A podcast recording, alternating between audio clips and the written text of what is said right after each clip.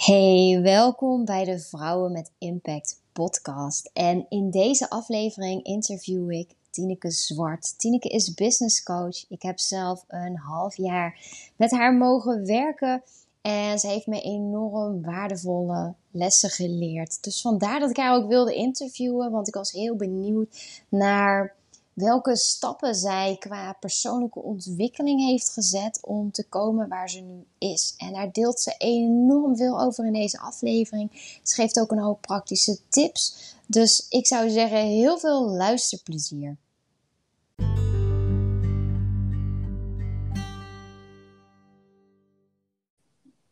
Hey Tineke. Hey, hallo. Hallo, wat leuk dat je er bent. Ja, superleuk. Ik heb vanochtend zelf nog iemand uh, geïnterviewd voor een podcast en nu dus mijn beurt. Dus uh, ja, heel precies. hey, wat mooi. Hey, ik vind het hartstikke leuk dat ik je hiervoor uh, mag interviewen. Want in mijn ogen ben jij echt iemand die een mega impact maakt. En nou ja, ik denk dat het ook gewoon echt een feit is. oh, lief. hey, maar zou je jezelf um, even kort voor willen stellen? Dus wie ben je en ook vooral uh, wat drijft jou? Ja, zeker. Nou, ik ben dus Tineke Zwart, 32 jaar oud uh, inmiddels. Ik woon in uh, Rotterdam met mijn kat Zoe. En ja, ik heb een behoorlijke reis eigenlijk afgelegd.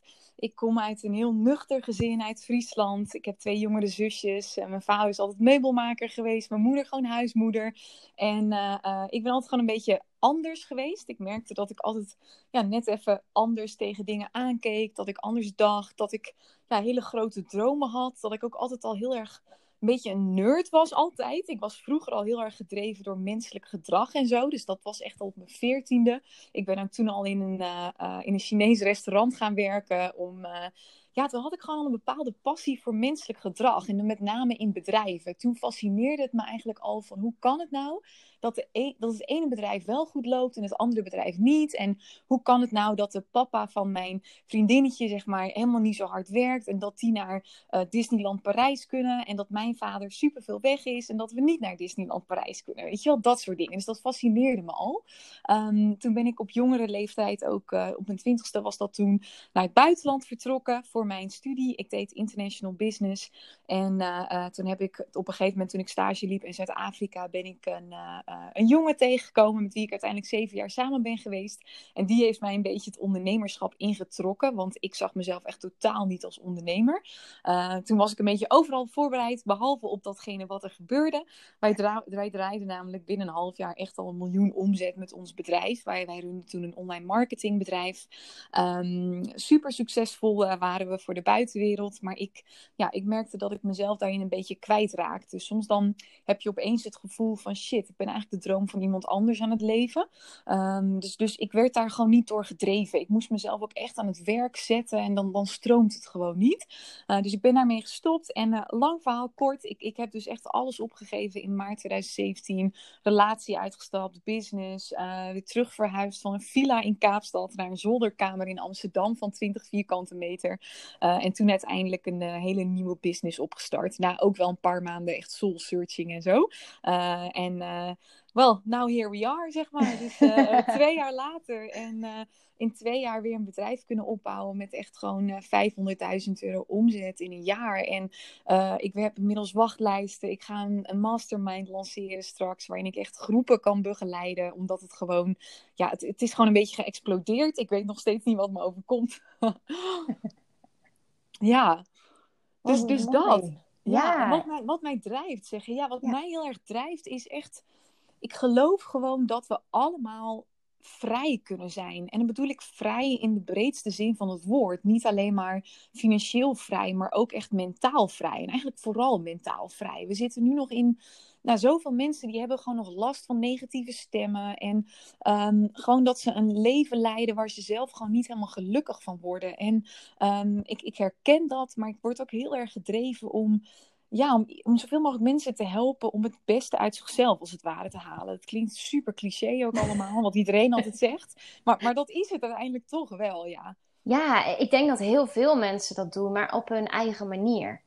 Klopt. Ja, en dat vind ik het interessante, want ik merk dat wat succes en vrijheid voor jou betekent, dat is waarschijnlijk weer iets anders dan voor mij. En ik vind het dus heel tof om altijd te kijken naar elk individu als wat is jouw pad en hoe kan ik je helpen om daar zo snel mogelijk op terecht te komen, als het ware. Ja, ja, mooi. Hey, en hè, als je zegt wat betekent succes en vrijheid voor jou, wat zou jouw antwoord daarop zijn? Ja, mijn antwoord wisselt daarin eigenlijk altijd. Ik uh, stel mezelf ook elke maand opnieuw die vraag. Ik heb vaak even aan het einde van de maand een soort momentje dat ik even reflecteer. En dan, ja, dan kijk ik eigenlijk ook naar wat, wat, wat, ja, wat geeft me geen energie meer. En succes wat succes nu voor me betekent, dat kan weer iets anders betekenen volgende maand. En wat het nu voor mij betekent, is um, vooral nog heel veel mensen gewoon helpen. Ik word echt gewoon zo energieker van als ik, als ik mensen kan coachen. En ik zoek daarin heel erg een balans tussen enerzijds echt één op één met iemand zijn. Dus, dus ik heb nog steeds best wel veel één op één coaching die ik geef, omdat ik heel erg hou van de diepte ingaan. Maar tegelijkertijd dat ook weer niet meer dan anderhalve dag per week. De rest juist weer meer met groepen. Uh, wanneer ik ook vrijheid ervaar, is als ik de maandag helemaal aan mijn bedrijf kan werken. Uh, de, de vrijdag aan mijn bedrijf kan werken. Maandag en woensdag sport ik altijd. De weekenden ben ik met mijn vriend. En ik merk dat ik nu al echt in een soort van fase zit waarin ik denk, ja, ik voel vrijheid. Ik had één dingetje wat, wat me langere tijd dwars zat. Um, ik was aandeelhouder bij Hoedhunt, bij een supermooie start-up. Maar ik merkte dat dat het was een aantal maanden definieerde dat succes en voelde dat voor mij als vrijheid. Ik, ik, was een mhm. bijdrage aan het leveren aan iets wat ik heel tof vond, maar nu was dat eigenlijk niet meer zo. Dus ik heb dat ook gisteren opgezegd. Dus ik zorg dan ook echt dat ik die dingen weer elimineer uit mijn leven, die me niet meer dat fijne gevoel geven. Ja, mooi is dat. En dat vind ik heel goed dat je dat daar ook bij zegt, want ik denk dat veel mensen die um, een verschil willen maken, die zijn gedreven uh, door wat ze heel graag willen en waar ze naartoe willen. Alleen er ligt vaak te weinig nadruk ook op het loslaten. En ik krijg dan ook vaak, vaak een opmerking: Oh, uh, wat, wat goed of wat knap dat je nou dit weer los hebt gelaten. En, hè, en ik, ik hoor dat van jou ook. En ik sta er in ieder geval zo in van: hey, als iets niet meer voor je werkt, dan haalt het je omlaag. Je weet ook wel wat ik bedoel. Ja. Groei, groeien is loslaten. Uh, als de mensen die in mijn groeiprogramma stappen, een van mijn coachprogramma's, die, de, de, het eerste filmpje wat ik altijd met ze deel is: groeien is niet vastpakken, maar het is vooral loslaten. Ja. Um, maar dat is heel moeilijk, want ik denk dat jij dit ook herkent en niet alleen bij jezelf, maar ook bij je klanten. Um, ik, ik, merk vaak dat ik best wel gewoon sterke mensen aantrek, mensen die veel hebben meegemaakt en, en daar hoor ik dan zelf ook wel weer bij. En die mensen die kunnen heel goed juist vastpakken en die voelen zich heel verantwoordelijk en die willen heel graag helpen. En uh, ik vind het dus ook veel moeilijker om los te laten dan om vast te pakken. En meestal, ik weet inmiddels wat mijn struikelblok is, dat ik te lang vasthoud. Ja, ja. Ja, ja. ja en, en er ligt vaak ook wel een heel negatieve lading op, merk ik bij een hoop mensen. Ja, want hebben we natuurlijk wel meegekregen ooit, hè, nou dan moet je die opleiding doen en dan heb je uh, die vervolgopleiding, dan heb je dat diploma en dan ga je die baan doen en dat doe je voor de rest van je leven. We hebben niet geleerd om, om los te laten. Want we zitten eigenlijk, ik denk dat heel veel mensen een beetje opgegroeid zijn in een tekort.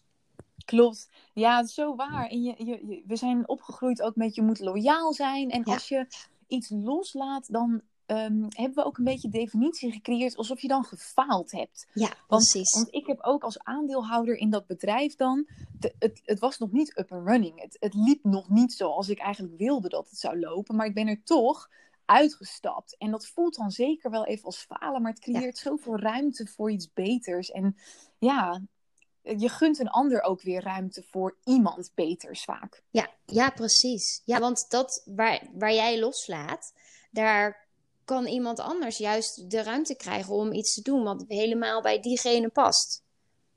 Precies dat, ja. Dus, uh, um, uh, en dat, dat is niet makkelijk, dat is wel mm -hmm. moeilijk, maar ik, ik ben daarom ook elke week wel, ik weet niet hoe jij dat doet, ben ik trouwens ook wel benieuwd naar.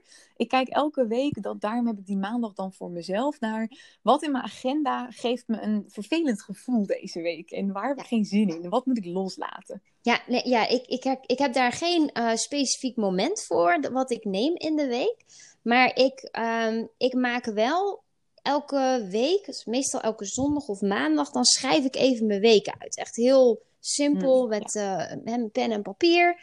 Lekker. Terwijl ik ook een, een, digitale agenda heb, maar ik wil het even uitschrijven. En, Net even anders. Hè? Ja, precies. En dan voel ik wel bij bepaalde dingen, ik denk, nee, nee, dit wil ik niet. Of die afspraak die je dan elke keer maar, of een taak die je vooruit blijft schuiven. En dan weet je ook wel van, zit daar nou weerstand op?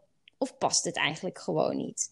Klopt, dat is altijd even goed zoeken. Want soms zit je dan jezelf ook in de weg. En, maar dan is het toch, ik weet niet of jij dat herkent, ik, ik voel het dan altijd net anders. Dus ik ben nu bijvoorbeeld, vandaag ga ik dan een, eh, een nieuw product lanceren, mijn mastermind. En dan voel ik best wel veel spanning. Op, op een mhm. bepaalde manier kijk ik daar een beetje tegenop. Maar ik voel dat het een soort van gezonde spanning is of zo. Het is net weer even anders dan wanneer het gewoon niet meer bij je past. Ja, klopt. Dat, want iets wat je heel graag wil, dat geeft je zo'n zo'n beetje zo'n excited gevoel. Als je dan denkt aan, oh, als het er straks is, ja, dat is hem echt. En dat wat niet past, dat voelt gewoon nooit leuk. Daar moet je echt moeite voor doen om er iets positiefs van te maken. Klopt, ja, dat helemaal. hey, en, en hoe pak jij dat proces dan aan? Op het moment dat jij beseft, dit past niet meer bij mij. En of dat nou dan een, uh, een bepaalde uh, taak is, of een verplichting, of juist een, een overtuiging die je hebt. Hoe... Ja. ja. Oeh, goede vraag. Uh, nou, het hangt er natuurlijk een beetje van af wat het is. Hè? Dus, dus um, uh, ik kijk vaak met als ik bepaalde dingen niet meer voel, eerst naar mijn overtuigingen. Dus ik kijk altijd liever eerst naar mezelf dan, dan ook naar de ander. Van hé, hey, wat, wat zit hier nou misschien in de weg? Um, dus ik had bijvoorbeeld op een gegeven moment ook dat ik merkte dat ik iets te veel coaching calls steeds in de week had. Um, omdat ik gewoon te veel mensen in mijn programma's dan toeliet. En toen dacht ik, hé, dan kan ik twee dingen doen. Of ik laat minder mensen in mijn programma toe. Maar, maar dat is, gaat eigenlijk tegen mijn waarde in dat ik juist zoveel mogelijk mensen wil helpen. Uh, of ik maak de één op één coaching calls bijvoorbeeld minder. Maar goed, toen kwam ik dus een overtuiging tegen. Mensen vinden het programma niet waardevol als er niet uh, x aantal één op één coaching calls in zitten. Ja. Um, maar dan probeer ik daar dus in stapjes aan te werken. Dus dan probeer ik het langzaam af te bouwen. Dus ik geef mezelf daarin altijd wel heel erg de ruimte uh, om zeg maar van overtuiging te veranderen. Dus uh, even een praktisch voorbeeld waar ik dan eerst vijf coaching calls met iemand had, maak ik er dan vier van. Dan kijk ik in hoeverre me dat lukt om makkelijk te verkopen. Um, of ik, ik probeer het uit te besteden aan andere mensen of iets dergelijks. Dat kan ook. En ik probeer daarin altijd heel erg in kleine stapjes te werken, omdat je jezelf dan echt aan het herprogrammeren bent natuurlijk. Hè? Je, je aanbod ook. Dus dat doe ik altijd heel klein. Um, en op het moment dat, dat iets echt niet meer bij me past, dan probeer ik het vaak eerst te, te minderen. Want soms is het ook niet dat iets uh, helemaal vreselijk is of zo, maar dat je er net iets te veel of zo van doet en dat het minder mag zijn. Um, dus wat ik met Hoetend ook had gedaan, daar hebben we nu eventjes een, een praktisch voorbeeld dan van. Uh, was eerst van vier uur per week naar twee uur per week. Uh, toen al zorgen dat ik niet meer bij de wekelijkse call hoefde te zijn. Maar het was elke keer, voelde het net als te veel. En soms heb je gewoon van die dingen, dat kost je dan maar een uur per week, maar het kost je wel drie uur aan headspace als het ware. Ja, op zijn ehm, minst. op zijn minst. En dan is het op een gegeven moment, ja, en dat is voor mij altijd de rotperiode. Dan zit ik heel erg in de weerstand, komen er duizend stemmen. Uh, dus voor je beeldvorming, met dit loslaten ben ik dan ook echt al een maand bezig geweest. Ja, ja. Um, en dat, dat vind ik dan heel eng. Maar op een gegeven moment merk ik gewoon vaak dat de pijn van blijven wordt bijna groter dan de angst om het los te laten. Ja, klopt. En, en dat zeg ik ook vaak van als je het eenmaal weet, dan weet je het ook. Dan ben je ervan bewust, dit werkt niet meer. En dan gaat die balans van de pijn wordt steeds groter en groter en groter. die verschuift ook. Um, Klopt. En dan moet je wel uiteindelijk.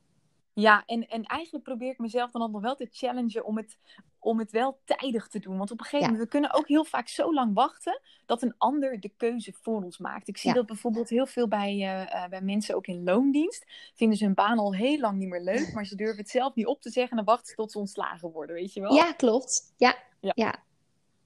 ja dus uh, ja, hoe, hoe doe jij dat trouwens? Vooral met, met overtuigingen en zo ook. Want ik weet dat jij ook enorm gegroeid bent als ondernemer. Hoe, hoe ga jij zo'n proces in? Um, nou, ik ben met. Um, als ik iets praktisch moet loslaten, dan kan ik daar wel redelijk snel een knoop in doorhakken, weet ik van mezelf. Omdat ik. Um, mijn lichaam reageert er heel erg sterk op als iets niet meer voor mij werkt. Um, Mm. Ik ben natuurlijk chronisch vermoeid geweest. Nou, dat is mijn ding. Dat op het moment dat ik te lang aan iets vasthoud, dan gaat mijn lijf gewoon volop in de weerstand. En dan word ik echt moe. En dan gaat het zo ten koste van andere dingen die ik veel belangrijker vind, dat ik dan weet: oké, nu moet ik gewoon het touw doorhakken en het loslaten.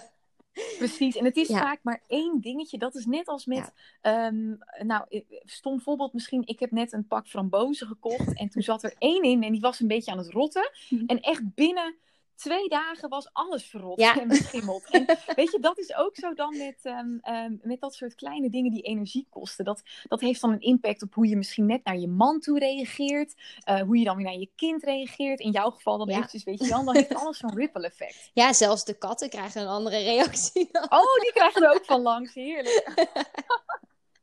Nee, maar ja, en, en, en dan op het gebied van overtuigingen, hè, wat je vroeg. Ehm, hoe ik dat aanpak is, ik, ik merk dan dat iets mij niet lekker zit. Of ik loop ergens tegenaan. Ik denk, waarom zit hier zoveel weerstand op? Terwijl er wel een moment was waarop het heel goed voelde. Dat ik het echt graag wilde. En dan ga ik, nou, past het echt nu niet meer bij mij? Of wil ik het wel, maar ben ik mezelf aan het blokkeren? Dus ja, ik doe eigenlijk gewoon bijna altijd breathwork daarmee. Ehm, en dat is dan het laatste waar ik zin in heb natuurlijk. Hè? Want op het moment dat je tegen een blokkade aanloopt, gaat alles ook in de weerstand. ehm, om je daar min of meer van te weerhouden om iets met die blokkade te doen. Ja. Dat onderschatten vaak mensen. Dan ga je toch gewoon breathwork doen? Nee, dat voelt heel groot. Je zou liever het hele huis van onder tot boven schoonmaken. maar eh, ik doe dat dan toch. En, en daar zet ik dus mijn eh, discipline op in. Dat ik weet van mezelf, hey, dit, moet eruit, want het werkt niet. En je wil vooruit. Dus nu ga je er iets mee doen. Dus dan doe ik een breathwork sessie. Vaak een, echt een uitgebreide sessie. Ehm, ik heb dan ook weer bepaalde opnames van eh, docenten die ik daarvoor gebruik. Ik kan niet mezelf door een sessie heen begeleiden. Maar vaak kom ik dan wel tot de kern. Ehm, en dan is het ook al of helemaal los. Of dat ik er bepaalde inzichten in heb gekregen. Ehm, of het is voor de helft eruit. En dan doe ik de volgende dag nog een sessie. En vaak breek ik er dan wel doorheen. En wat ik dan ook heel belangrijk daarbij vind, is zeker als het gaat om een overtuiging, dan heb je ook een nieuwe overtuiging die je wil aannemen. Klopt. En door daar ook meteen praktische acties op te ondernemen, integreer je dat, dat loslaatproces veel makkelijker. Want dan ga je meteen schakelen naar wie je wel wil zijn eigenlijk. Ja, en d- dat is ook zo'n belangrijke, hè? om echt altijd te kijken naar, hey, wie ben ik nu en wat voor realiteit heb ik daarmee gecreëerd? Ja. Want je leven zoals het nu is, is uiteindelijk niks anders dan het resultaat van eh, hoe je hebt gedacht, wat Ja. voor keuzes je hebt gemaakt, et cetera. En Ja. dan ook te kijken naar, wat wil ik en wie heb ik te zijn inderdaad? En welke overtuigingen heb ik nodig? Ik, ik heb ook vaak, wat ik 's ochtends opschrijf, is, is heel vaak een you're under no obligation to be the same person you were five minutes ago. Dat is een hele Ehm, mooie. Ja, dus jezelf ook eh, toestaan om dus niet alleen maar praktische dingen ook los te laten, zoals je baan bijvoorbeeld, maar ook echt je oude zelf. En dat je van jezelf ook mag veranderen, letterlijk in een ander persoon. Met andere, weet je, je kernwaarden blijven dan vaak wel hetzelfde. Dus waar je voor staat, waar je in gelooft, maar je, de manier waarop je bijvoorbeeld met mensen of zo omgaat, kan dan weer net iets veranderen of zo. Ja, precies. En ook eh, een bepaalde stap die je wilde zetten, die gaat dan ineens in plaats van dat je weken en maanden tegen, er tegenaan zit te hikken en jezelf maar dat verhaal blijft vertellen dat het niks voor jou is, bijvoorbeeld. Klopt, ja. En ik had het laatst ook met, toen was er een klant vanuit de Business Boost Academy en, en daar mogen mensen me dan niet eh, appen of via het Mhm. Instagram-account vragen stellen en dergelijke. En ehm, eh, wat ik dan voorheen altijd deed, was toch nog even reageren. En dan dacht ik, ach gos, weet je, het is maar één vraagje, laat maar. Dan ging je de confrontatie ook uit de weg. Ja. Eh, laatst dan toch wel heel duidelijk gedeeld. En dan denk ik ook bij mezelf, oh ja, de actie of de handeling die ik nu ga verrichten is nog niet helemaal wie ik ben, maar wel wie ik heb te zijn Ja. om weer meer die vrijheid te ervaren. Ja, en op het moment dat je dat dan doet, stap je al meer in die nieuwe realiteit. Klopt. Ja, en waar ik ook benieuwd naar ben, is. Jij hebt natuurlijk ook al heel veel zelfwerk gedaan. Ik weet dat je bijvoorbeeld ook ehm, energy healings hebt gedaan. Uh, wat, waar ik trouwens nog steeds heel dankbaar voor ben. Dat jij mij daarvoor hebt geïntroduceerd. Want uh, sindsdien uh, ben ik niet meer opgehouden, geloof ik. Jij bent all in. Jij hebt nog meer gedaan dan ik, volgens mij. ja, inmiddels wel. maar welke stukken van jou, hè, voor zover je dat wil delen natuurlijk, ben je daarin in tegengekomen? En hoe verliep dat proces? Oh, interessant. Ja, nou, ik ben daar ongeveer twee en een half jaar geleden mee begonnen. Toen ben ik gestart eigenlijk met Marisa Klauwer, waar jij dus nu ook veel mee in contact bent. Ehm, ja, en toen was het eerst nog best wel ongrijpbaar. Ik had op dat moment best op zich wel een hoge mate van bewustzijn, maar ik kon ook nog wel heel goed dingen wegstoppen in die fase. Ehm, en wat ik vooral heel erg bij mezelf tegenkwam, was een stukje boosheid nog, wat ik had weggedrukt. Mhm. Dus wat, wat ik tegenkwam, ik heb ooit op mijn veertiende uh, besloten dat ik heel positief altijd wilde zijn. En ik wilde niet klagen, ik wilde mensen niet tot last zijn. Ik had daar op een bepaalde manier heel erg een allergie voor ontwikkeld. Um, en, en dat maakt je op een bepaalde manier natuurlijk wel een leuk mens. Want dan ben je altijd degene die blij is en die niet klaagt en weet ik het wat. Maar je kropt ook bepaalde dingen op. En uh, ik drukte dan heel vaak dingen weg. Dus bepaalde boosheid richting nou, mijn ex bijvoorbeeld. Op, op de manier waarop dat uh, verbroken is en hoe ik uit die business ben gestapt, et cetera. En dus ik merkte daarbij bij, bij Marissa bijvoorbeeld dat dat er nog heel erg zat. Mhm. Eh, dat kwam ook in een stukje hypnose naar boven, die ik uiteindelijk weer bij iemand anders heb gedaan. Dat was Sascha Bol. Eh, en ik merkte bijvoorbeeld dat wat er gebeurde. Ik heb nu weer een nieuwe relatie en dat is super fijn, heel gezonde relatie ook. Maar ik kon hem het minst of geringste soms heel hard of boos worden. Dat hij ook echt mij niet begreep, weet je wel. Eh, dus met dat innerlijk werk ben ik er dus ook weer achter gekomen dat dat ook niet met hem te maken had, maar bijvoorbeeld met opgekropte dingen vanuit het verleden. Ehm, maar ook dingen als dat ik dus letterlijk, nou, en dit is wel echt de meest diepe shit die ik ooit heb meegemaakt trouwens hoor. Als ik dit zeg, denken mensen waarschijnlijk ook, alright. Oh, uh, ook een bepaald schuldgevoel. Ik deed laatst bijvoorbeeld een hypnose. En toen ging ik letterlijk terug naar de tijd dat ik in de baarmoeder zat bij mijn moeder. Mhm. Ehm, en uh, zij heeft er helemaal afgelegen daarna. Dus zij is toen echt, um, nou ik zal je de details besparen, maar ze heeft zeg maar vier maanden gewoon niks kunnen doen na die bevalling. Oh, ja. Dat was gewoon heel intens, heel heftig. En dan een intens schuldgevoel ervaren dat je je moeder die pijn of zo hebt aangedaan. En um, uh, op de een of andere manier komen dat soort stukken dus boven. Dat ik denk, wow, dat dat er nog in zit. Dat kun je natuurlijk helemaal niet op bewustzijnsniveau ook herinneren. Maar toch kan het je dan op een bepaalde manier belemmeren of zo. Um, ja. Dus, dus dat komt naar boven. Wat ook nog wel heel erg naar boven komt altijd, is een soort schuldgevoel op een andere manier. Dus, dus ik kom uit een heel ja, nuchter gezin. En ik kan me soms heel schuldig voelen dat ik dan zoveel omzet draai. Terwijl mijn zusjes, de ene die werkt bij de trekpleister en de ander is uh, sales manager. Uh, ik vind dat zij ook iets super waardevols doen. Maar zij verdienen maar nou, een tiende, misschien nog niet eens van wat ik per maand verdien. Ja. En dan denk ik, wie ben ik nou om wel zoveel te mogen verdienen? Het is toch helemaal niet veel meer waard, weet je wel? Ja, ja. want in, in ergens voel je dan ook nog de gewone Tineke uit het dorp. Eigenlijk. Klopt. Ja, ja. En, en um, weet je, ergens wil ik dan heel erg juist wel nou, in een soort van potentie stappen en zo. Maar tegelijkertijd zit er een soort van schuldgevoel. Alsof je je, je, je, je oude zelf verlogent of zo. Of je familie of iets dergelijks. Ik, ik weet niet of je dat bij jezelf ook herkent. Ja, zeker. Maar, maar ja, dat soort dingen komen boven. Ja, en wat bij mij nog heel vaak boven kwam, dat is nu al echt een stuk minder. Um, de vorige keer dat ik, uh, nou, dat ik dat miljoenenbedrijf zeg maar, had met mijn ex, toen werd ik op een gegeven moment, verloor ik mezelf. En de relatie die stortte ook in elkaar. Ik, ik werd toen gewoon ongelukkiger. Ik denk dat er niet een periode in mijn leven geweest dat ik, nou ja, dat ik ongelukkiger was, zeg mhm. maar. Dus de overtuiging die ik daardoor toen een beetje gekregen heb, is als je veel geld verdient, word je ongelukkig en dan stoort het dingen in elkaar. Terwijl dat natuurlijk helemaal niet per se waarheid is. Hè?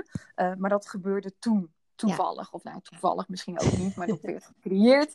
Uh, dus, dus nu ben ik wel echt met dat innerlijk werk ook bezig om dat zeg maar niet weer opnieuw te geloven. Want als je iets gelooft, ga je het ook creëren. Omdat je ego wil bevestigen. Zie je wel, je hebt gelijk. Ja, klopt. En ik had laatst een, uh, een klant die ging ook echt heel mooi door dat proces heen. En kwamen er bijvoorbeeld achter dat um, zij ook een bepaald uh, schuldgevoel had uh, naar een familielid, waardoor ze. En zij, zij heeft superveel te bieden, maar elke keer maakte ze het zichzelf zodanig moeilijk dat ze niet in die volle potentie kon stappen. Dus Mm, ja, ja. en dat, dat draag je dan de hele tijd met je mee. En dat is zo zonde om aan vast te houden. Klopt, en dat is heel zwaar ook Ja. gewoon. En je merkt dat dat soort dingen die... Weet je, soms zit je dan wel in een super fijne flow, maar, maar dat soort dingen zitten ook vooral in je onderbewuste, maar die, die komen wel naar boven Ja. hè? Op, op ja, bepaalde momenten. Dat kan ook met je cyclus of zo weer te maken hebben. Ehm, ja, dus dat soort dingen. En laatst had ik ook een interessante. Ehm, eh, ik, ik heb eh, nog steeds wel eens last gewoon van migraine. Mhm. En eh, dat is de afgelopen tijd minder geworden. Maar ik heb bijvoorbeeld ook een RTT-sessie gedaan. Dat staat voor Rapid Transformational Therapy. Een soort hypnose is Ja. dat. Bij Romy Nijkamp. En toen kwamen we er eigenlijk achter dat mijn migraine een soort van zelf gecreëerd is. Mhm. Zij gaat er eigenlijk vanuit dat je, al, dat je niks hebt, maar dat je van alles doet. Vanuit je onderbewuste. Uit een soort zelfbescherming ook en zo. Nou ja, en, en waar we toen ook achter kwamen, is ook heel bizar. Maar dat mijn migraine me op een bepaalde manier nog diende. Want dan had ik een soort excuus om van mezelf vrij te mogen zijn. Oh ja. Eh, terwijl ik anders nog hard moet werken van mezelf. Weet je wel, om ook te kunnen valideren dat ik zoveel verdien, bijvoorbeeld. En, en daar ben ik echt wel voor een heel groot deel al vanaf. En ik, ik neem al veel makkelijker vakantie en dergelijke. Maar, eh, en de migraine is nu misschien op 50% van wat het was. Maar, maar dat ben ik dus nu bijvoorbeeld weer aan het Oh ja, afbouwen. mooi. Ja, Ja. en Ja, dus dat is fascinerend wat het doet, hè? En hoe Ja. je jezelf soms zo in de weg zit. Ja, absoluut. Maar ik vind het heel mooi dat je dat elke keer weer opnieuw aangaat. Want ik zie ook vaak mensen en die zeggen dan, nou, ik ben nu waar ik ben en ik heb al zoveel zelfwerk gedaan. En die hebben dan eigenlijk min of meer besloten dat ze er nu wel zijn. Ja, terwijl je er nooit bent. Precies. Daar word ik soms ook wel eens moe Ja. van, hoor. Ik weet niet of jij dat Ja. hebt. Dan denk ik, nou, dan heb ik nu alles. En dan komt er weer een of andere andere rotzooi naar boven. Het Ja. is een soort van bodemloze Ja, echt. Ik dacht echt, nou, weet je, ik heb echt. Ik heb een fijne jeugd gehad. Nou, ik ben wel veel gepest, hè, maar met mijn ouders daar, daar was niks mee. Dus, Ja. en afgelopen vrijdag, ze waren hier en we raakten in een discussie. En ik denk, ik moet hier, ik moet echt weg. Ik moet echt weg. Oké, dus de discussie uiteindelijk afgekapt op een aardige manier. En ik, ik was weer, ik stond s'avonds een, eh, een pan af te wassen. Echt iets te simpels. Maar ineens kwam er een mega patroon omhoog. Ik denk, wow. Dan hebben ze me daarin Ja. eigenlijk zo, zo klein gehouden eigenlijk. Onbewust, hè? Ja. Want dat doet natuurlijk niemand bewust bij zijn kind. Maar ik voelde heel erg... En ik werd me daar toch boos. Het was goed dat ze er niet meer Oh, waren. Ja, Wow. dus, Ja. en, en op dat moment dacht ik van, oh god, nee, ja, er zit dus wel iets. Oh, nou, dus ik heb eigenlijk ehm, een dag later heb ik, eh, heb ik bij Marissa een sessie eh, geboekt. Ja. En we zijn er heel diep ingedoken. Ja, en nee, je weet hoe dat gaat met, met een sessie van haar. En ik, volgens mij moet ik haar ook maar gewoon gaan interviewen nog een keer. Ja. Ehm, ik zag echt de hele familielijn voorbij komen waar dat patroon in zat. Dus Oh, zo, ja. ja. En, en de- als je er dan eenmaal doorheen bent, dat voelt zoveel vrijer. En dan ga je eigenlijk weer lekker in een flow. En dan voor je het weet, dan ehm, heb je weer een nieuwe te pakken. Klopt, het blijft een beetje doorgaan. Ja. En het is op een gegeven moment zoek je ook niet meer naar een soort van eindpunt of zo. Ik heb nu wel een soort van rust gevonden in het idee dat er altijd wel weer iets zal zijn. En je, ehm, ik, ik weet niet of jij daarin gelooft, volgens mij wel. Je, ik geloof wel dat je een hele oude ziel, zeg maar, Ja. hebt die al heel veel mee hebt gemaakt. Ik denk op een gegeven moment, als je dan de rotzooi uit dit leven hebt opgeruimd, heb je nog wel tien andere levens, zeg maar, te gaan. Ja, en daarna ga je naar dat eh, van je ouders. En Precies. Ja, er zit zoveel in je. En moet je nagaan ook, weet je, de mensen die dit luisteren, die zijn waarschijnlijk ook al eh, tientallen jaren Ja. op deze planeet. Dan heb je zoveel verzameld. ja, precies. Klopt. Ja. En ja, daar kun je gewoon elke keer weer wel iets in, in vinden ook. Maar ik, ik vind het ook mooi, want je wil uiteindelijk groeien als mens. Dat voel je aan alles. En heel veel mensen die dan zeggen: Oké, nee, nu is het goed zoals het is, die gaan toch vastlopen. Want het is, het is Klopt. tegennatuurlijk om, om te blijven waar je bent. Ja, dat is, ik vergelijk het heel vaak met de natuur ook. Weet je, een, een, een boom of een bloem, die kan ook niks anders dan groeien, weet je. En die doen dat ook gewoon. En dat is ook gewoon mens eigen. Maar wij hebben nog een super oud brein met een soort van software vanuit uh, het jaar nul. en, en dat werkt elkaar dan heel erg tegen. Maar uh, je, je kunt dan blijven staan waar je wilt staan, maar, maar dat geeft je niet de voldoening inderdaad. Groeien doet soms pijn, maar... maar um, ik, ik denk dat, dat die pijn, dat geeft juist ook weer de voldoening, hè? Ja, zeker. Ja, want dan, ja, dat, nee, dit, dit, herken je denk ik wel. Als je, je hebt ook gezwommen. Als je dan een training had en dan, nou ja, als anderhalf uur verder, zo, zo lang duurde onze training in ieder geval. En dan had je echt het gevoel van, oké, ik heb hard getraind, maar nu is het klaar en het gaf zo'n voldoening dan. Of na een wedstrijd, dan stap je uit het water en je had misschien gewonnen of een PR gezwommen. Dat je denkt van, oh yes. En dat vind ik ook met, met groei. Het is even vervelend en het voelt zwaar. En nou, dat kan best even een paar dagen aanhouden als je er eenmaal mee in gaat zitten. En uiteindelijk kom je daaruit en dan voel je je ook nieuw. Klopt, dat vind ik ook. En ik, ik had er laatst ook een hele mooie TED-talk heb ik over gekeken. En dat was een vrouw, nu weet ik even niet meer hoe ze heet. Maar zij zei, um, wij mensen zijn vaak te veel op zoek naar geluk. En geluk is heel erg een stukje comfort vaak ook. En geluk kan ontstaan door, nou, nu bijvoorbeeld stil te staan bij het feit dat je een dak boven je hoofd hebt. Dat je gezond bent, et cetera. Maar ze zei, eigenlijk heb je twee dingen in het leven nodig om een soort van in balans te zijn. Enerzijds geluk, en dat komt juist door die comfortabele dingen.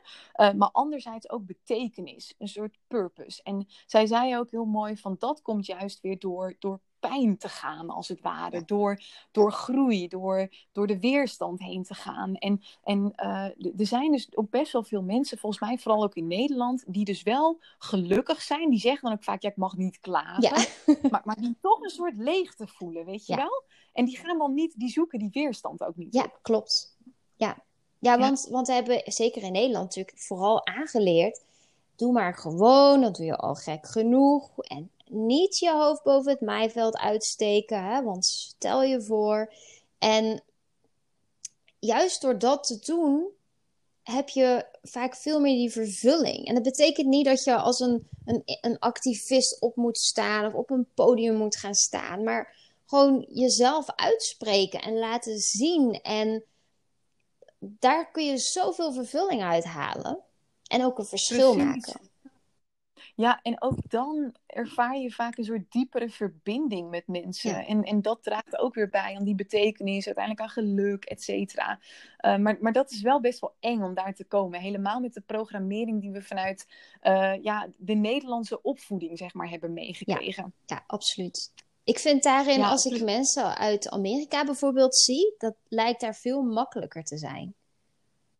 Ja, Klopt, zij zijn daarin echt anders opgevoed ook. hey, en jij bent natuurlijk gestart met jouw membership, of niet met je membership, sorry, met je, met je lancering als het ware in, uh, in Amerika. Ja, nou ja, in het Engels. Um, ik, heb, ik zie dat ik vooral Nederlandse volgers aantrek, dat is wel grappig. Ja, Oh, grappig. Ja, dan trek je toch eerst de mensen aan die je al volgen. Die wil even spieken hoe je dat doet. Ja, volgens mij wel. En ik moet zeggen, ik ga er nog niet super hard in. Want ik ben ermee begonnen. En in één keer krijg ik zoveel inspiratie voor het Nederlandse deel. Dus nou ja, ik oh, moet ook mijn tijd verdelen. Maar dit is iets waar ik zeker um, mee door ga zetten. En ik heb ook een aantal vrienden in de VS. En die zie je zo makkelijk groots denken.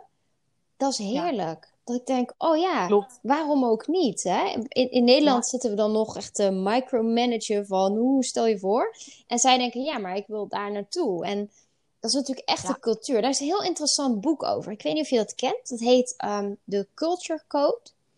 En dat is door een Fransman geschreven en die beschrijft eigenlijk ehm, de betekenis van bepaalde ja, woorden, zoals ehm, een, een, diner, uh, president. Um, nou ja, echt van alles beschrijft hij in zijn boek. En hij gaat eigenlijk per woord gaat hij de, de hele betekenis in de Amerikaanse cultuur gaat hij af.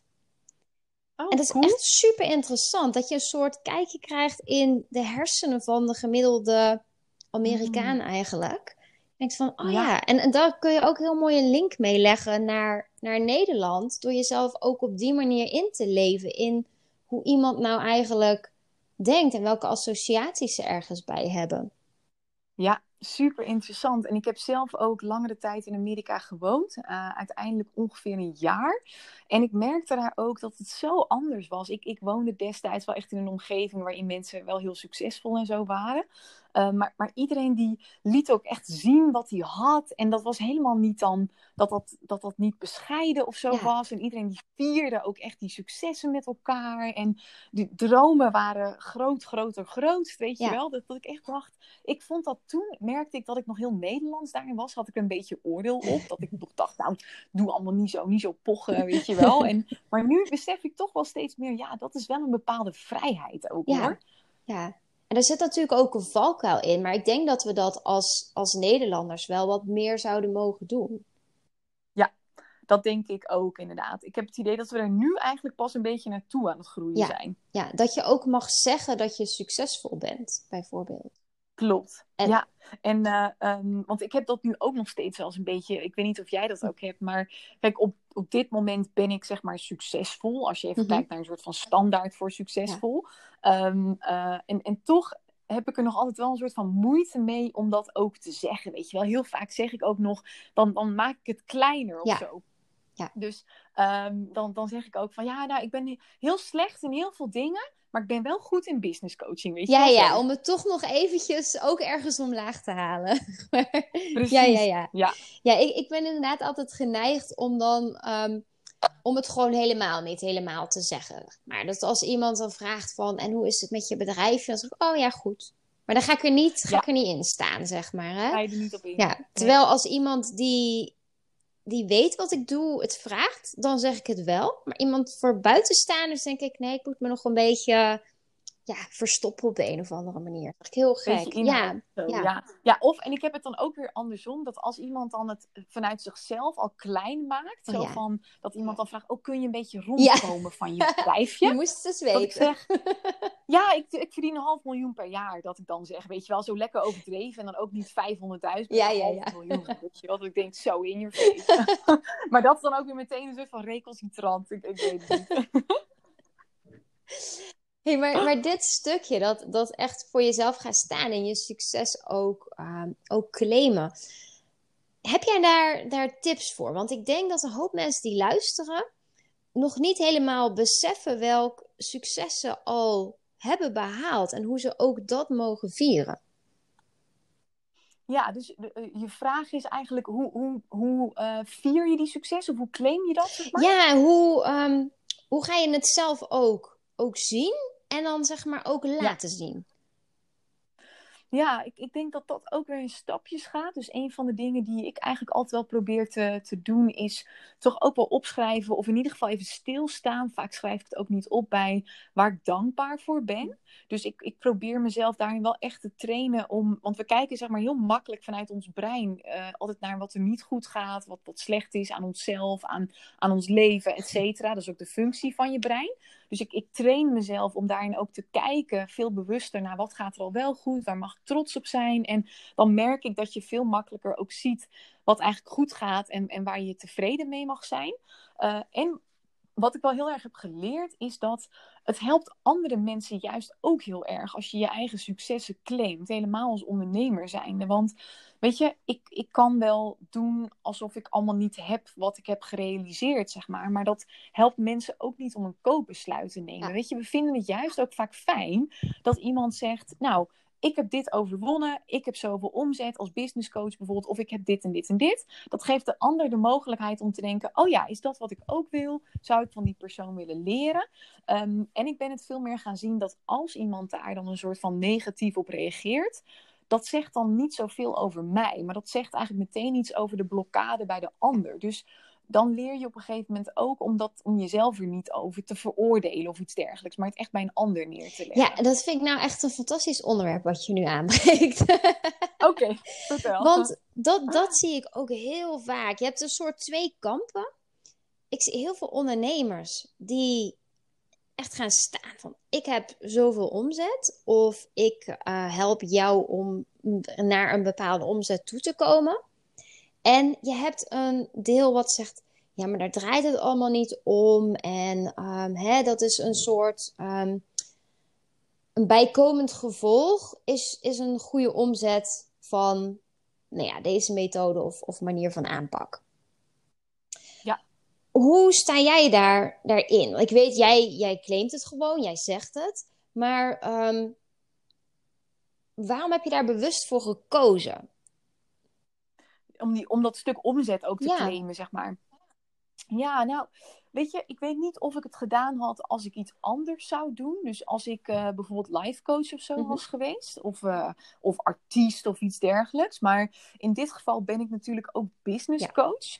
Dus um, uh, het, het, is wel een pijler waar mensen ook hun keuzes op passeren. Weet je, ik heb zelf ook een hele duidelijke keuze gemaakt om een business coach te kiezen die specifiek verder is dan ik qua omzet. En weet je wat het ook is?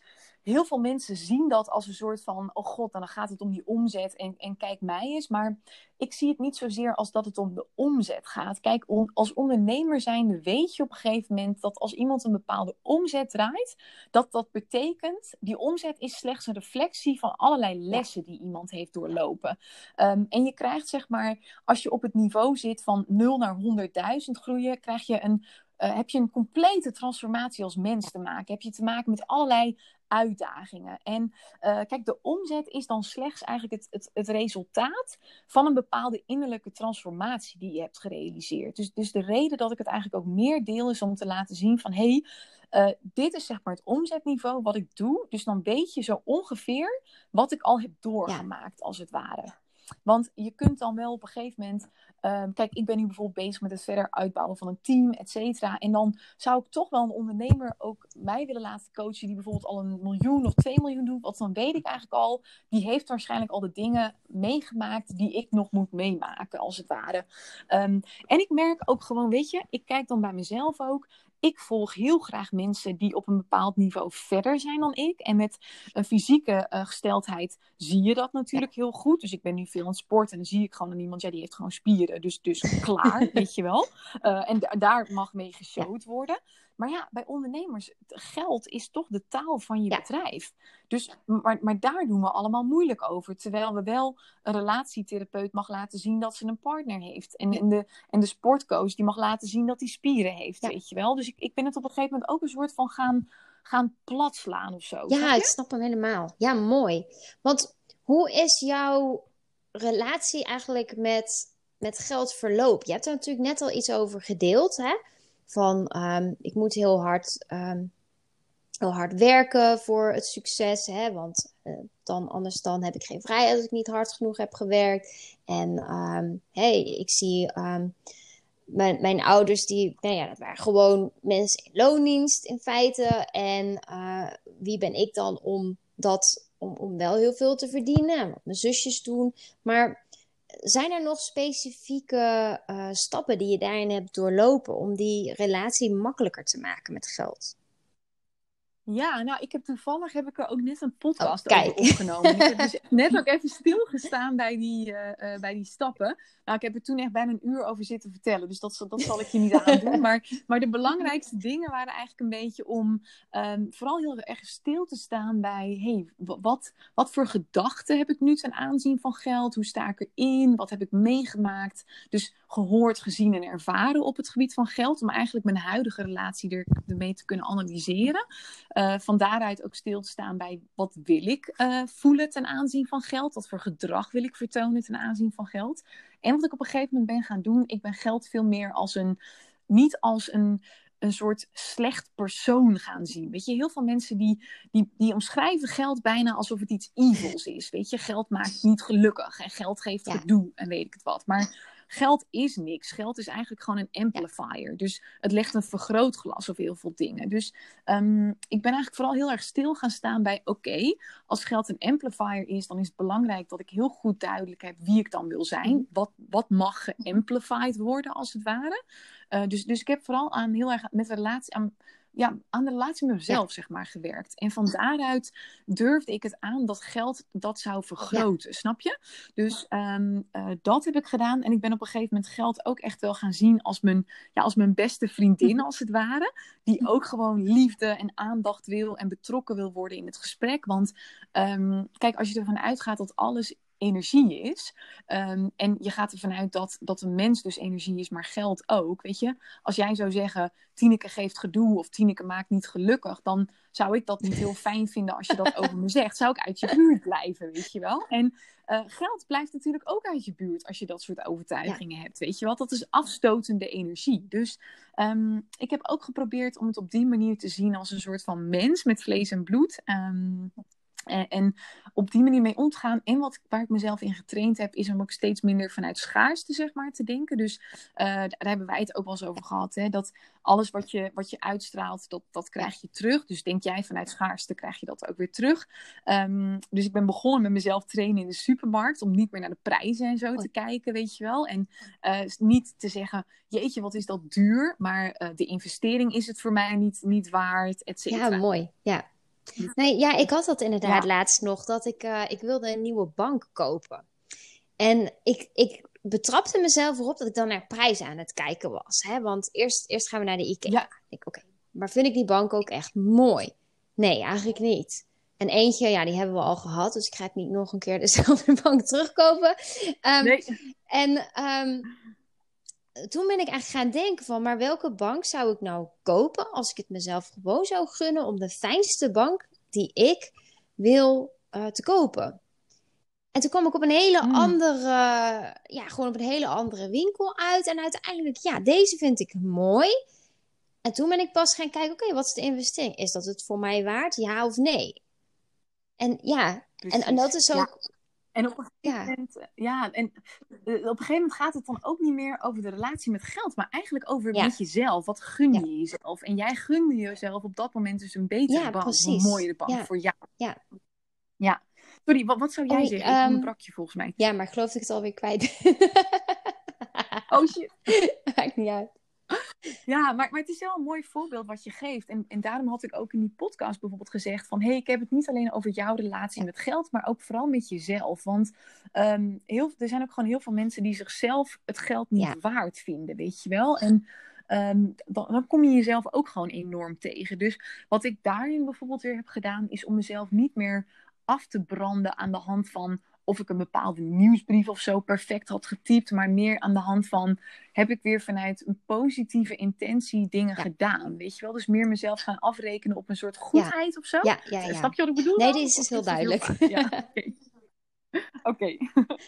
ja, mooi. Ja, en, en op die manier kom je, maak je het jezelf ook makkelijker. En ik denk dat dat misschien ook wel een van de sleutels is, is hoe kan ik het mezelf makkelijk maken?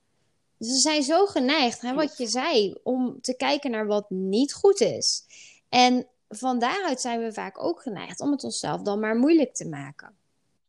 En welk, wat, ja. Het lijkt wel of het in mensen omgaat van wat is de moeilijkste weg die ik kan nemen om van A naar B te komen. ja, we zoeken, want, want we hebben ook heel vaak de overtuiging zo makkelijk ja. kan het niet zijn. Ik heb vaak ook bij uh, mijn klanten in Transformers, nou, waar jij dan ook in hebt gezeten, die, die denken vaak het makkelijkst. En die draaien ook de meeste ja. omzet, weet je. Dus, um, maar ja, we maken het zo moeilijk. Dat is echt een beetje mens eigen, denk ik ook weer. Ons brein en weet ik het wat. Ja, ik zie het zo, want we willen ons allemaal veilig voelen. Alleen we hebben op een bepaald moment in ons leven, vaak als kind, gevoeld dat we niet veilig zijn als we onszelf zijn. Nou, jezelf zijn is de makkelijkste manier om van A naar B te komen. Dan ga je er gewoon voor. Dan heb je vertrouwen ja. in jezelf, je gelooft in jezelf en je ziet weinig obstakels. Of je hebt het vertrouwen van, nou, als ik er eentje tegenkom, dan vind ik wel een manier. Dus ja, ja, en vanuit die onveiligheid gaan we reageren. En dan zien we tien beren op de weg. Nou, dan nemen we de weg uh, die, die het langst en het moeilijkst en het zwaarst is, om maar zeker te weten dat we eigenlijk vanuit een bepaalde overtuiging aan het leven zijn. Want dat ben je continu ja, en aan, het, heeft... aan, aan het bevestigen eigenlijk voor jezelf. Klopt. En, en ik zie dat ook zoveel. En dat heeft eigenlijk ook weer met die relatie met jezelf te maken. Dat stukje ja. zelfliefde eigenlijk. Dat, mensen zoeken zo vaak de zwaarste weg voor zichzelf, omdat ze dat dan ook gewend zijn. En ze vinden bijna dat ze een soort van pijn of zo moeten lijden. Ik heb bijvoorbeeld ook, wat ik vaak zie bij mijn klanten, ik weet niet of jij dat herkent, is dat ze dus hun leven lang al steeds de zwaarste route of zo hebben gehad. En uh, vroeger ook bijvoorbeeld gepest zijn of iets dergelijks. En dan blijven ze zichzelf afmatten op een bepaalde manier. En wat ik ook altijd zeg, wat je, wat je brein continu doet, is niet je realiteit in lijn brengen met wat je wilt, maar eigenlijk wat je jezelf waard vindt en wat je tolereert. Heel herkenbaar. Ja, ja, en, en dat is zo. Ja, ik merk dus ook dat als je gewoon aan dat innerlijk werk werkt, zeg maar, wat jij dus ook zo doet met jouw klanten, dan, dan, dan, dan shift alles mee. En dan gaat je strategie op een gegeven moment zelfs mee shiften als ondernemer. Ja, klopt. Dat merk ik inderdaad heel erg. Dat ik op een bepaald uh, moment is het veel makkelijker om te denken: oké, maar ik wil dat. Hoe ga ik dat doen?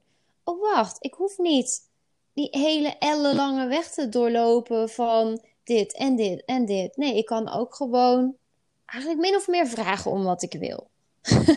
Heel plat gezegd. Precies, ja, dat. Ja, klopt. En, en de kortste route. Ja, en jezelf die toestemming geven. En ja, dat maakt zoveel verschil. In, in, ja. ja, nou ja, en het is dat ook, hè, wat jij zegt, die toestemming geven. Jezelf toestemming geven dat het makkelijk mag zijn. Dat, dat jij zoveel zou mogen verdienen. Of dat je die, die leuke man, dat die van jou mag zijn, ja. zeg maar. Weet ja, je? en dat als je die man eenmaal hebt... Hè, want nee, ik vind dat ik een hele leuke man heb. maar gelukkig. Nou, gelukkig. maar dat als iemand je dan een compliment geeft... dat je hem dan ook accepteert en, en binnen laat komen. Dat ze ook een stukje zelf gunnen. En niet meteen eigenlijk in een verdenking. Oh, er zal wel iets niet kloppen. Of diegene zal wel iets van mij willen als ik een compliment krijg. Of, of wat, wat, wat we in Nederland ook zo vaak doen. Ik had het laatst ook nog in iemand dat ik, dat ik zei: hey, wat een leuke tas. Ja, oh, ja. Was bij de H&M. Dat ik denk: nee, je mag hem gewoon ja. ontvangen. Dankjewel, is oké. ja. Ja. ja en dat doen we inderdaad vaak. Dan gaan we het meteen omlaag halen. Ja. Ja. Ja. Ja. Super interessant. Hey, ik wil een klein beetje gaan afronden, want ik heb nog een laatste vraag voor jou. En dan hebben we gewoon nog mooie tijd om daarop in te gaan. Want wat ik, nou ja, ik, in podcast hoor je vaak een laatste vraag en die is voor iedereen hetzelfde. En ik geef iedereen een ander antwoord. Dus ik heb er uiteraard ook eentje bedacht. Oh, niet. De vrouwen die hier naar luisteren, naar deze podcast, die, dat zijn vrouwen die wel heel erg voelen dat ze meer te bieden hebben. Uh, die, daar deels, die dat deels ook zijn gaan doen. Maar die lopen nog ergens een beetje vast. Hè, dat kennen we allemaal, we lopen allemaal wel eens vast. Maar zo iemand, wat zou jij zeggen? Dit is stap één waar je mee moet beginnen als je voelt, ik wil verder, maar ik loop vast. Ik loop vast, ja. En loop vast, dat kan op allerlei gebieden Ja, je mag hem antwoorden op de manier die voor jou het meest... Uh, of je mag hem interpreteren zoals hij voor jou resoneert. ja, nou, wat ik dan meestal probeer te doen... en wat ik vaak adviseer, is om... Um, eigenlijk een soort van stilte of zo in te bouwen. Want als je vastloopt, dan zijn er vaak ook te veel prikkels. En eigenlijk hoef je nooit vast te lopen. Want als je je bewustzijn maar een soort van kunt vergroten, dan zie je altijd kansen, mogelijkheden. Dan zie je de route, zeg maar. Dus als je vastloopt, dan zit je vaak even te diep ergens in. Uh, en dan heb je even geen ruimte om vanuit een soort groter bewustzijn na te kunnen denken. Dus wat ik dan meestal aanraad, is eigenlijk of om even een soort gesprek aan te gaan met, met iemand die um, ja, eigenlijk al een soort van heeft opgelost wat jij nog moet oplossen. Of juist leegte in te bouwen. Dus letterlijk eventjes lekker in bad gaan zitten. Of uh, zorg dat je gaat rennen bijvoorbeeld. Ik ben de laatste tijd ook aan het rennen en ik haat het intens. Maar ik merk wel dat ik daarna, dat ik letterlijk voel dat mijn energieveld of zo groter is. Dat mijn, uh, dat mijn bewustzijn groter is. Dat ik, dat ik innovatiever kan denken of zo. En dat ik dus situaties waarin ik vast zat, dat ik opeens een soort van oplossing vind. Dus uh, klein voorbeeldje, ik zat vast met het woord membership, voor wat ik dan nu, waar ik dan nu even mee bezig ben. Maar ik kon niet zien wat het dan wel moest worden. Ik ben gaan hardlopen en toen bam, was er opeens het woord mastermind. Toen dacht ik, ja, ik heb hem. Weet je wel? En dat komt dan denk ik letterlijk omdat je ook weer even terug kan gaan naar jezelf. Weet je, ik doe dat dan hardlopen. Dat is dan verder ook gewoon even helemaal alleen. Weet je, niks in mijn hoofd verder. En gewoon verstand op nul. Dus je wilt eigenlijk een beetje, denk ik dan, uit je hoofd zien te komen. En dat heeft iedereen op een andere manier. Hè? Voor mij is dat dus blijkbaar hardrennen. of hardlopen, sorry.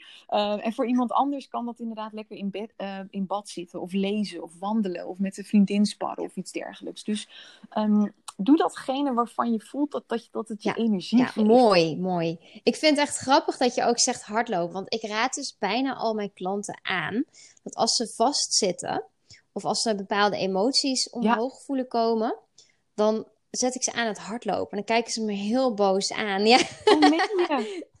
Ja, nou, dat zou ik ook doen inderdaad. Ik heb meteen Ja. heel boos aangekeken. het werkt Maar het zo werkt goed. wel, En als je dan echt. ook nog die intentie meeneemt om het los te laten, dan ga je eigenlijk al die frustratie, want dat is wat er in, in feite gebeurt, die energie daarvan, die zet je om in lichamelijke energie en je beweegt, dus dat gaat eruit. Dus je kan niet anders dan het even loslaten. En zelfs een heel stuk eraf halen. Ja. Als je lang genoeg doorloopt. Ja, precies dat inderdaad. En, en het helpt ook om, want weet je, vaak zit je vast omdat je het letterlijk vast hebt ge- gedacht. Je, je bent dan zoveel aan het denken dat je daar even uit moet, terug naar je lijf of zo, zodat je ook weer kunt voelen. Want daar is altijd wel een oplossing. En het klinkt misschien een beetje zweverig, maar, ja, maar, nee, maar dat is, het zo. echt. Want in je hoofd zijn de voor's en tegens op een gegeven moment allemaal even sterk. Dus daar kom je niet uit. Ja, Alleen op dat gevoel kun je die keus dan uiteindelijk gaan, gaan maken. Nou, en wat ik dan ook wel eens doe, is gewoon eh, accepteren dat ik eventjes niet Ja. een andere optie zie, maar dan wel één van de Oh, opties ja. die ik heb kiezen en dan Dat gaandeweg een bijsturen. Dus soms, ja, soms denk ik ook dat we te lang doen over de perfecte keuze proberen te maken, weet je wel. En soms denk ik ook, nou ja, weet je, je kunt ook een keuze maken en als het niet bevalt, alsnog een andere Ja. keuze maken. Hè? Dus, ehm, Ja, je, precies. dat Want als je hem gemaakt hebt, dan voel je je vaak veel beter. Of het nou eigenlijk wel of niet de goede keuze was. Precies. En weet je, niemand houdt je tegen om er Ja. dan weer vanaf te Ja. stappen, wat het ook maar is. Hè?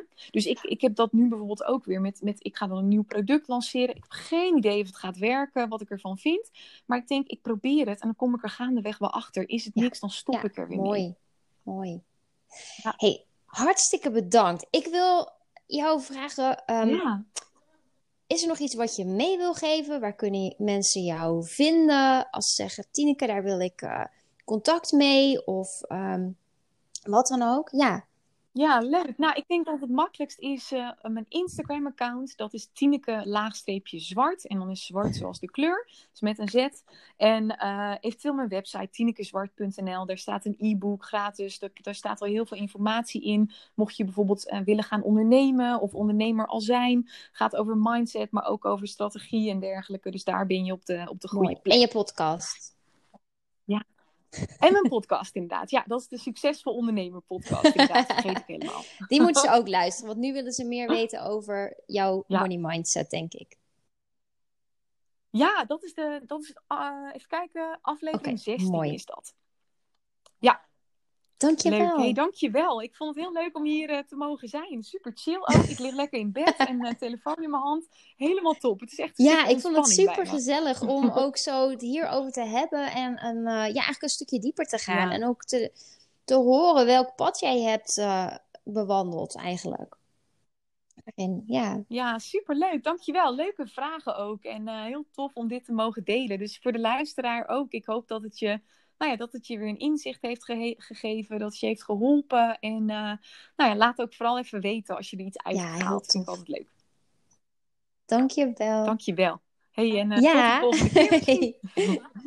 Doeg. Hey.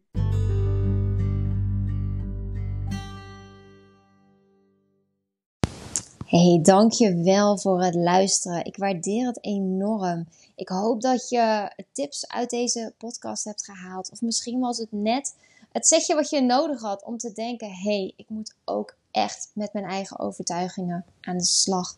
Ik mag dingen los gaan laten. Nou, als dat zo is, neem even contact met me op. Ik help je hier graag bij verder. Dus ga dan bijvoorbeeld naar marinkabil.nl. Ehm, je kan daar een gratis coaching sessie aanvragen. Uh, je kan een breathwork sessie downloaden die je elke dag kunt inzetten. En je kan me ook volgen op Instagram, marinka.bil. En daar zie je mij ook bijna elke dag met nog veel meer inspiratie. Dus, en voordat ik het vergeet, abonneer je natuurlijk ook eventjes op de podcast. Want dan krijg je een melding wanneer de volgende aflevering beschikbaar is. Dus dank je wel en ik wens je nog een hele fijne dag.